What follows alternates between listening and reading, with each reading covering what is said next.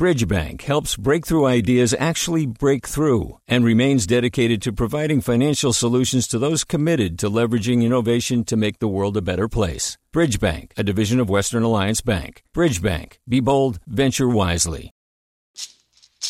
Hey, it's Glynn Washington from Snap Judgment. And if you love what you're hearing, and I know you love what you're hearing, please consider becoming a KQED member. Get special access to cool events, behind the scenes footage, and so much more. Plus, you'll sleep better at night knowing you did your part for the community you depend upon. It's in you. Please be in it. Visit donate.kqed.org slash podcasts to sign up now. That's podcast with an S. Thanks. From KQED.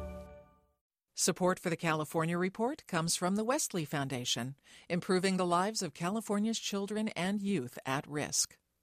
And Eric and Wendy Schmidt, whose family foundation advances the wiser use of energy and natural resources on a planet where everything is connected, on the web at theschmidt.org.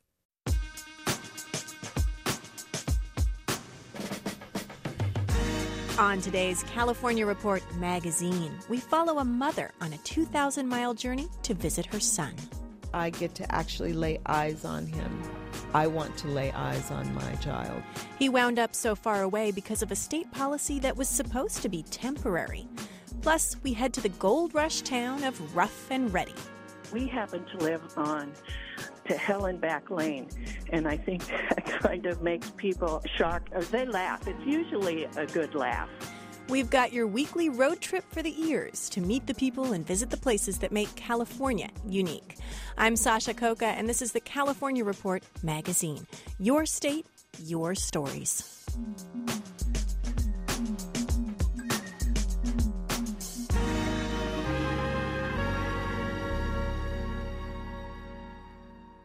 As we know, last month's fires in Northern California destroyed thousands of homes and businesses. But we also lost some key cultural landmarks.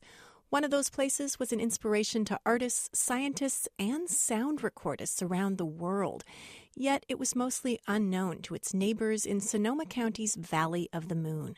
It was the home and studio of Kat and Bernie Krause. KQED science editor Craig Miller had visited many times before, both as a journalist and friend, a fellow audiophile who loves to record nature sounds. After the fire, he returned to help sort through the rubble and record this story.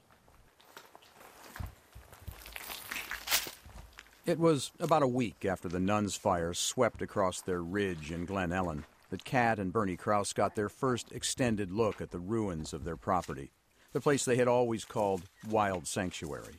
Oh, man. Jesus Christ, Craig. Imagine what it took to do this. Yeah. Unbelievable. Isn't it? Only the foot thick earthen walls of their unique home remain. It's hard to imagine that just a year ago, almost exactly, I was here interviewing Bernie about his remarkable 50 year career in music, film, and his greatest passion, nature sound. This is a moment from Yuba Pass on the Sierra, which can't be duplicated, as the place was logged shortly afterward. Bernie is a founding father in the emerging science of soundscape ecology.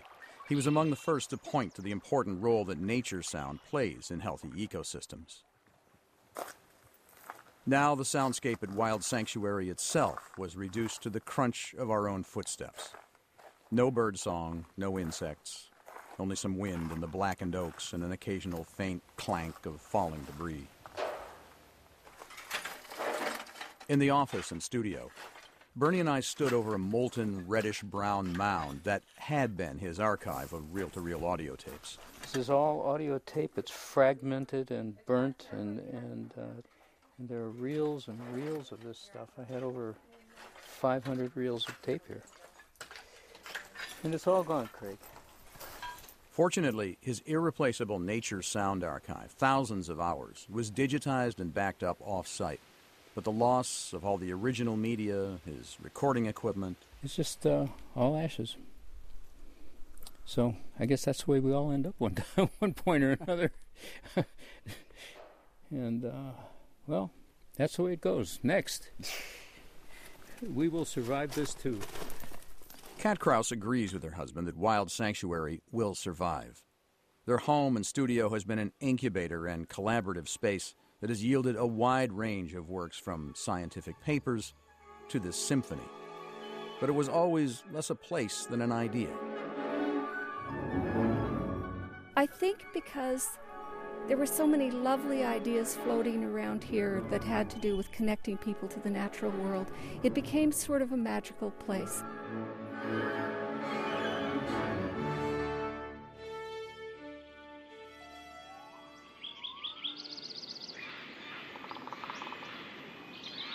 I first encountered that magic nearly 20 years ago, documenting Bernie's work recording soundscapes in Sequoia Kings Canyon for the National Park Service.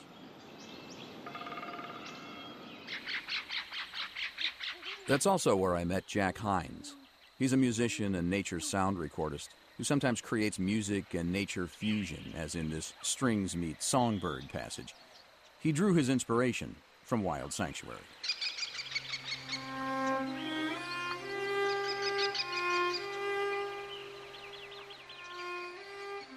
It's not just the work that they do or that we do. It's um, it's this bigger piece, which is truly the sanctuary of the wild, and by bringing the voice of that forward and into all of our ears and our consciousness, it helps to preserve a certain resource for us as people that is extremely valuable. As the fires advanced, it was Jack Hines who called and warned Kat and Bernie to get out, which they barely did. you would think, with the level of emotion that I feel right now, that it's as though I lost those two people, but uh, thank God we didn't.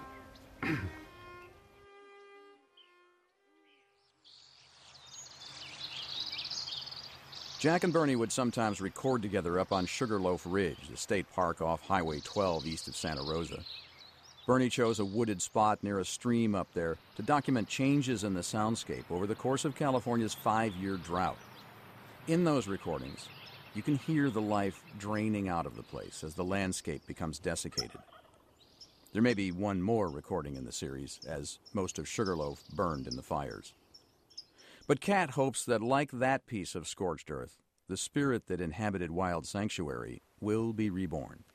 It really resonated with people, mm. and they found a lot of a lot of community here. So that part of Wild Sanctuary, we hope, will be uh, re-envisioned and maybe repurposed for for a, a new generation to take this all this work forward. Kat and Bernie have taken temporary refuge in Salt Lake City, where Kat has family. Where and how they will recreate their wild sanctuary, they still don't know. They're just confident that they will. For the California Report, I'm Craig Miller.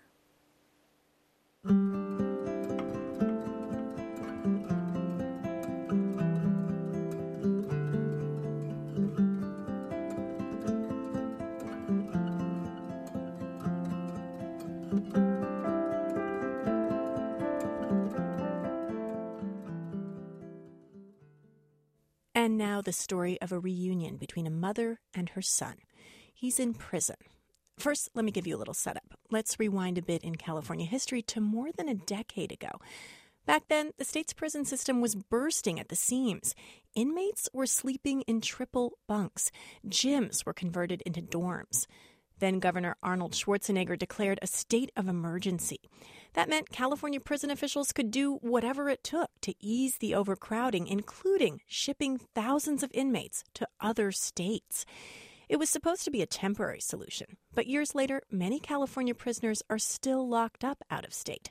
KCRW's George Lavender follows that mom on her journey to see her son, who's now 2,000 miles away. Once again, passengers in groups three, four, and five on our. Dalitha Hayden hasn't had much sleep.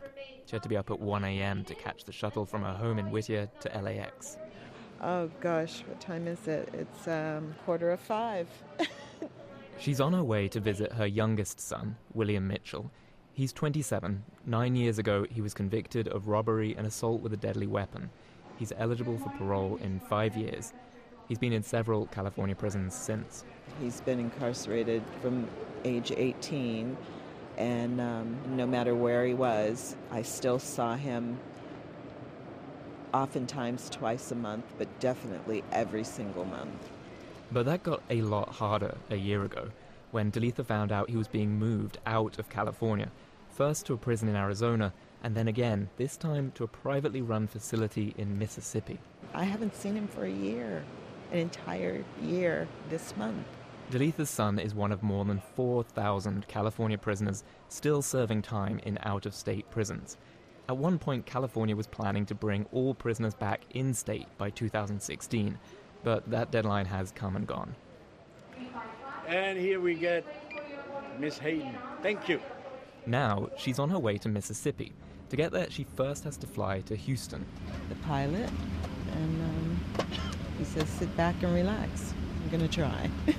From there, she takes another flight. Once again, this is United Airlines Flight 1250 with service to Memphis.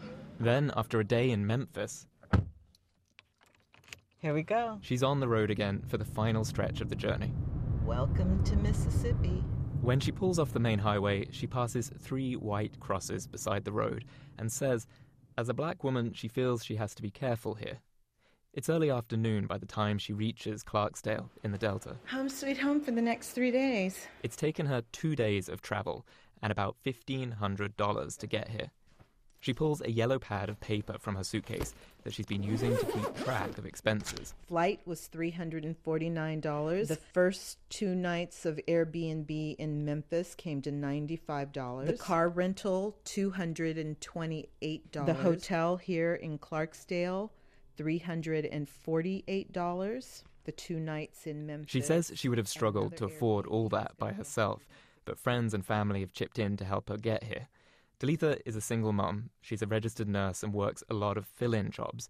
And she supports William's older brother, who's also in prison. It's William. An inmate at Tallahatchie County Correctional Facility. Hey, babe. Boy, I tell you, we got the connection. I literally just got in my room here in Clarksdale. William Mitchell is calling because he heard from some of the other prisoners Perfect that the visiting room they'll be in can get pretty cold. I told me in that visiting room it'd be cold, so make sure you wear something long sleeve or something like that. You feel me? Because we're gonna be in there for a while. Okay, yeah, I did bring a um a little jacket. Dalitha and her son talk on the phone like this all the time. So, she good. says sometimes they talk about what he'll do when he gets out of prison, where he'll live. Other times they talk about less serious things like what TV shows they've both been watching. But there's some things Dalitha says she just can't get from a phone call, only from seeing him in person. because I get to actually lay eyes on him.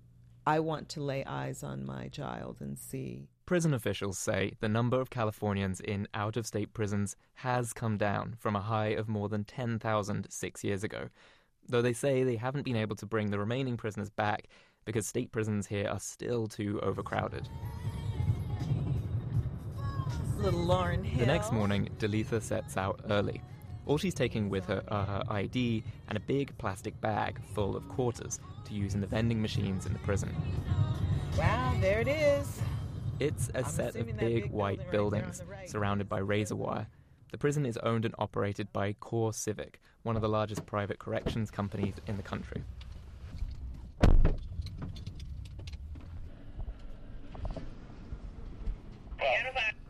I'm here to visit.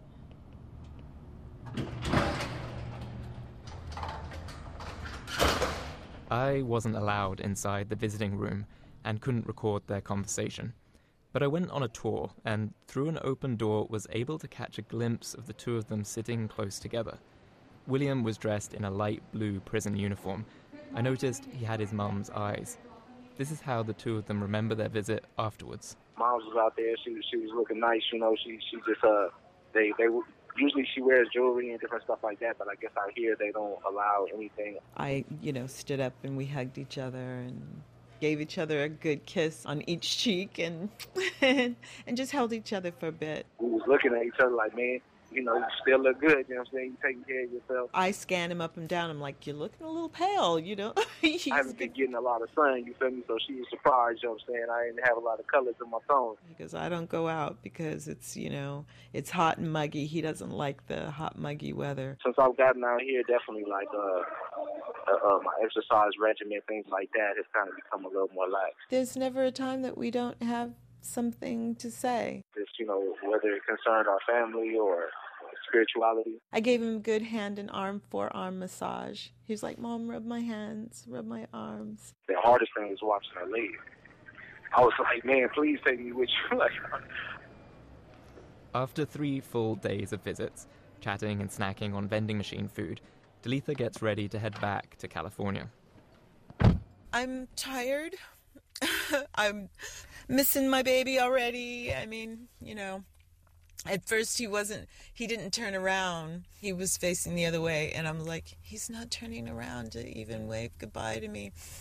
And then i thought maybe he was too sad or something. And then finally uh, he turned around and blew me a kiss and that was the hardest moment.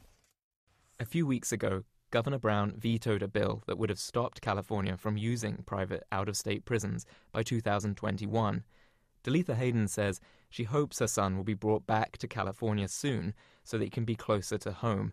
But she says she won't wait another year to see him. She's planning a trip back to Mississippi next month. For the California Report, I'm George Lavender.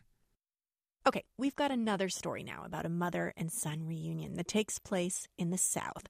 And it's also brought to us by a reporter who's a British transplant. Bear with me, though, it is a California story. That's the San Francisco Gay Men's Chorus. For more than 40 years, the group has used its music to help create community and inspire activism.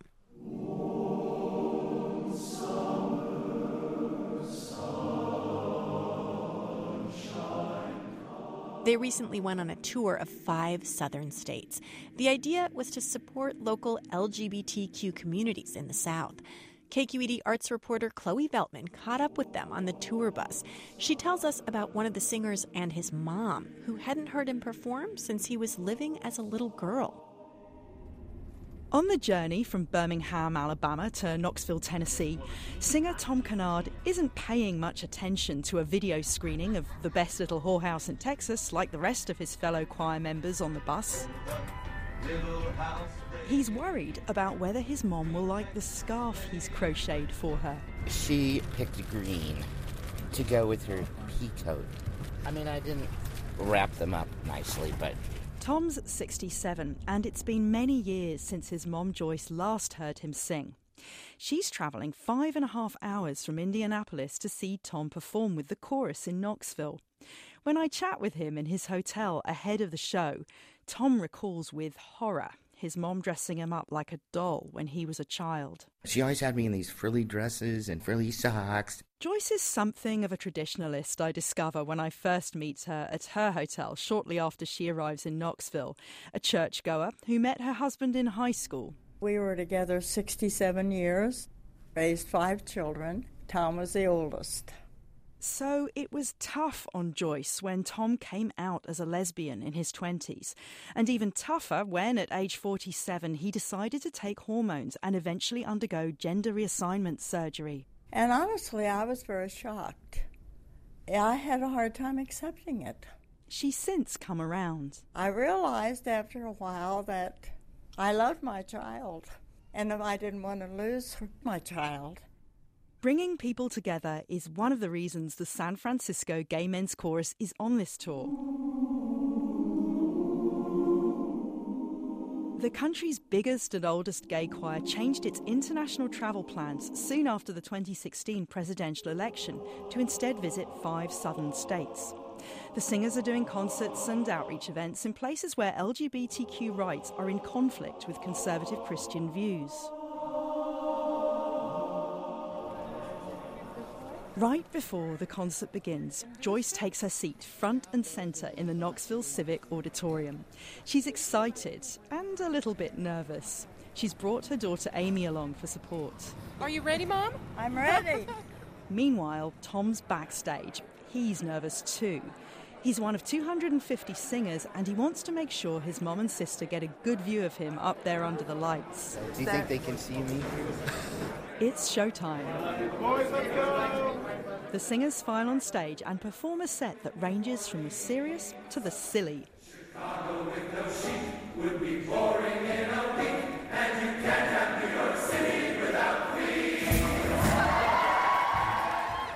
There are close to a thousand people in the audience. The mayor of Knoxville is here.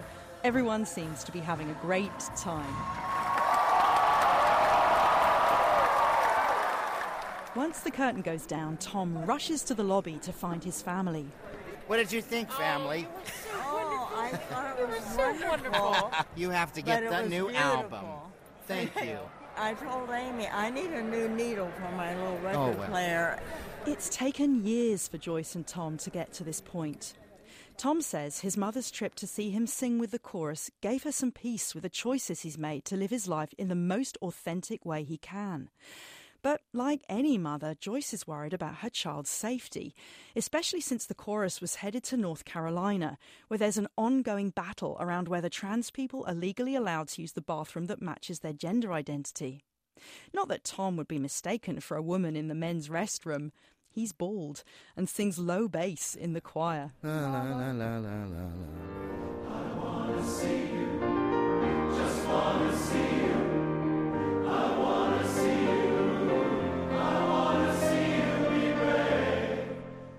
Tom is just happy his mom got to see him sing and relieved that she likes her new crocheted scarf. For the California Report, I'm Chloe Veltman.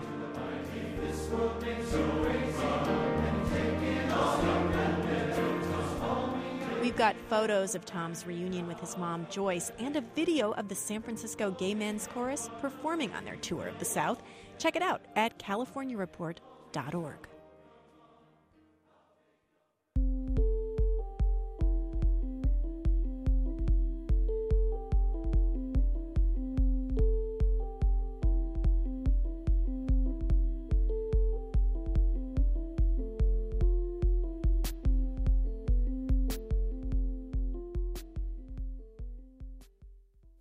And now a story about a lost work of art. You may not have heard of Victor Arnautoff, but he was a Russian artist who painted murals around San Francisco in the 1930s. He started off as an assistant to Diego Rivera and became known for his work on San Francisco's Coit Tower. He also painted three murals inside California post offices, including one in the Bay Area city of Richmond. But as Eli Wirtschafter tells us, that mural disappeared for almost 40 years until an amateur sleuth tracked it down. Melinda McCrary is the director of the Richmond Museum of History, one of just two part time staff who keep the place running. I do everything. I take out the trash. I am the main fundraiser. I do all the programming. Now, when McCrary started this job a few years ago, she heard about a mural that Arnautoff painted for the nearby Richmond Post Office back in 1941. The mural is really a snapshot of pre World War II Richmond. It shows a quiet town on its way to becoming an industrial city. You can see rolling hills, a postman hand delivering a letter, townspeople buying fruit, and then you also see smokestacks and refineries. The painting decorated the post office until the 1970s. That's when the building was remodeled and the canvas mural was pulled off the wall and stuck in a box somewhere. It was just forgotten. It just got lost in the shuffle. Arnautoff was a protege of Diego Rivera and a secret member of the Communist Party. So he dropped some political hints into his painting. It shows Union dock workers hanging out at the port of Richmond, including an African American man. The Union was integrated, but at the time Richmond was just 1% black. Melinda McCrary was intrigued by all this history, and she decided she had to find the mural. I want to put the Richmond Museum on the map. McCrary had a hunch that the mural was somewhere inside the post office building, but the workers there wouldn't let her in. Until she enlisted the help of a friendly janitor. One day after the post office closed, he let her into the basement. Totally sneaky. Yeah, it was not supposed to be down there. The janitor opened a set of double doors. And there was a, you know, exposed pipes and um, it was totally dark and dusty. And in the corner of an otherwise empty room, she saw a tall wooden crate. It was just standing upright, vertical, in the middle of this tiny room in the basement Where it seemed like it had sat forever, literally. McCrary used the flashlight on her phone to read a handwritten label on the box. You know, I shine the light and I just, I knew in my bones. This was it. The label said Arnautoff. It was amazing. I will never have this experience again in my life. You can see a full size reproduction of the mural at San Francisco State University through mid December.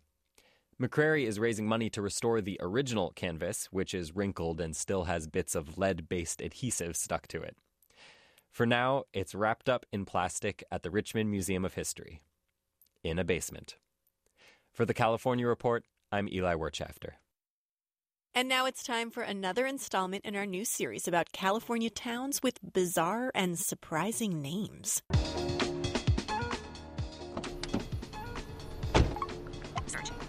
A place called. What? What? What? Como? What? Getting directions to Rough and Ready. For last week's A Place Called What, we took you to Zzyzx, that's spelled Z Z Y Z X, near Death Valley.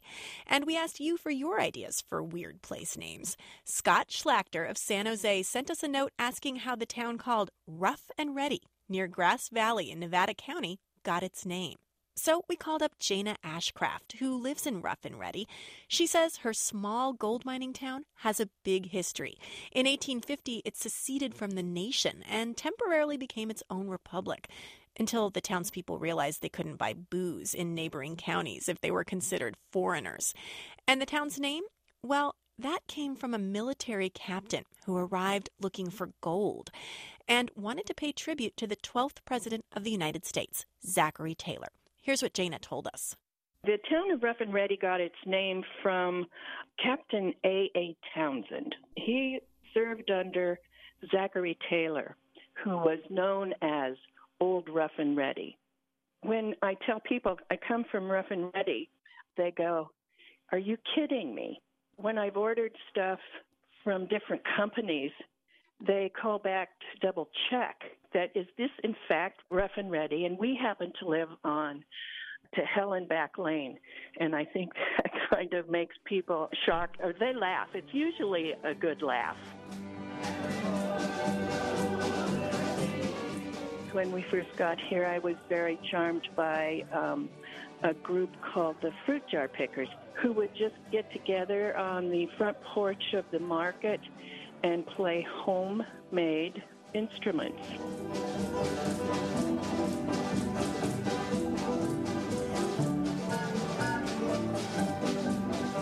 It's that kind of community. We're, we're very involved with our little town. We're very proud of our history. I think if you're just driving down the road, you're going to blink and miss it. There's so much more there. Don't pass history by.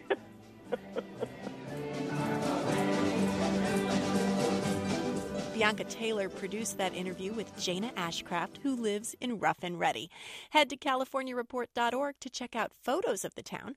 And while you're there, send us a comment with your idea for another California place with an unusual name you'd like to hear about, or write us an email at calreport at kqed.org.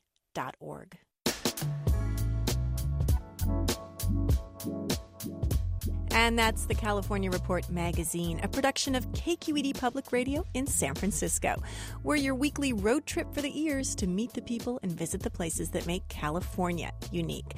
You can listen to us wherever you are if you subscribe to our podcast. And let us know what you think about our show on Facebook or send us an email, calreport at kqed.org. Our director is Susie Racho. Our technical producer is Seal Muller with additional engineering from Katie McMurrin. Victoria Mauleon is our senior editor. David Marks is our online producer, and our intern is Bianca Taylor. The California Reports editorial team includes Ingrid Becker, Ethan Lindsey, and Holly Kernan. I'm Sasha Khokha. Thanks for listening. This is the California Report magazine. Your state, your stories. Support for the California Report comes from Barracuda Networks, cloud ready firewalls engineered for today's next generation business networks. Learn more at barracuda.com slash cloud ready.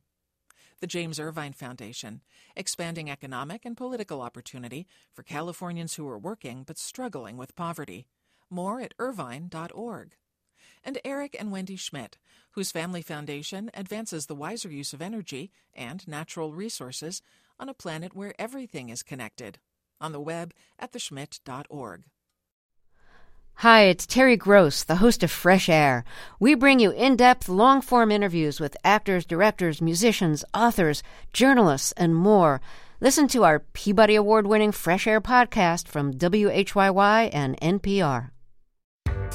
Hi there, I'm Rand Abdel Fattah from Throughline. If you're listening to this podcast, you know that KQED produces exceptional storytelling that keeps you informed, inspired, and entertained. Their podcasts cover issues from your neighborhood to the entire country and everything in between. Support this work today.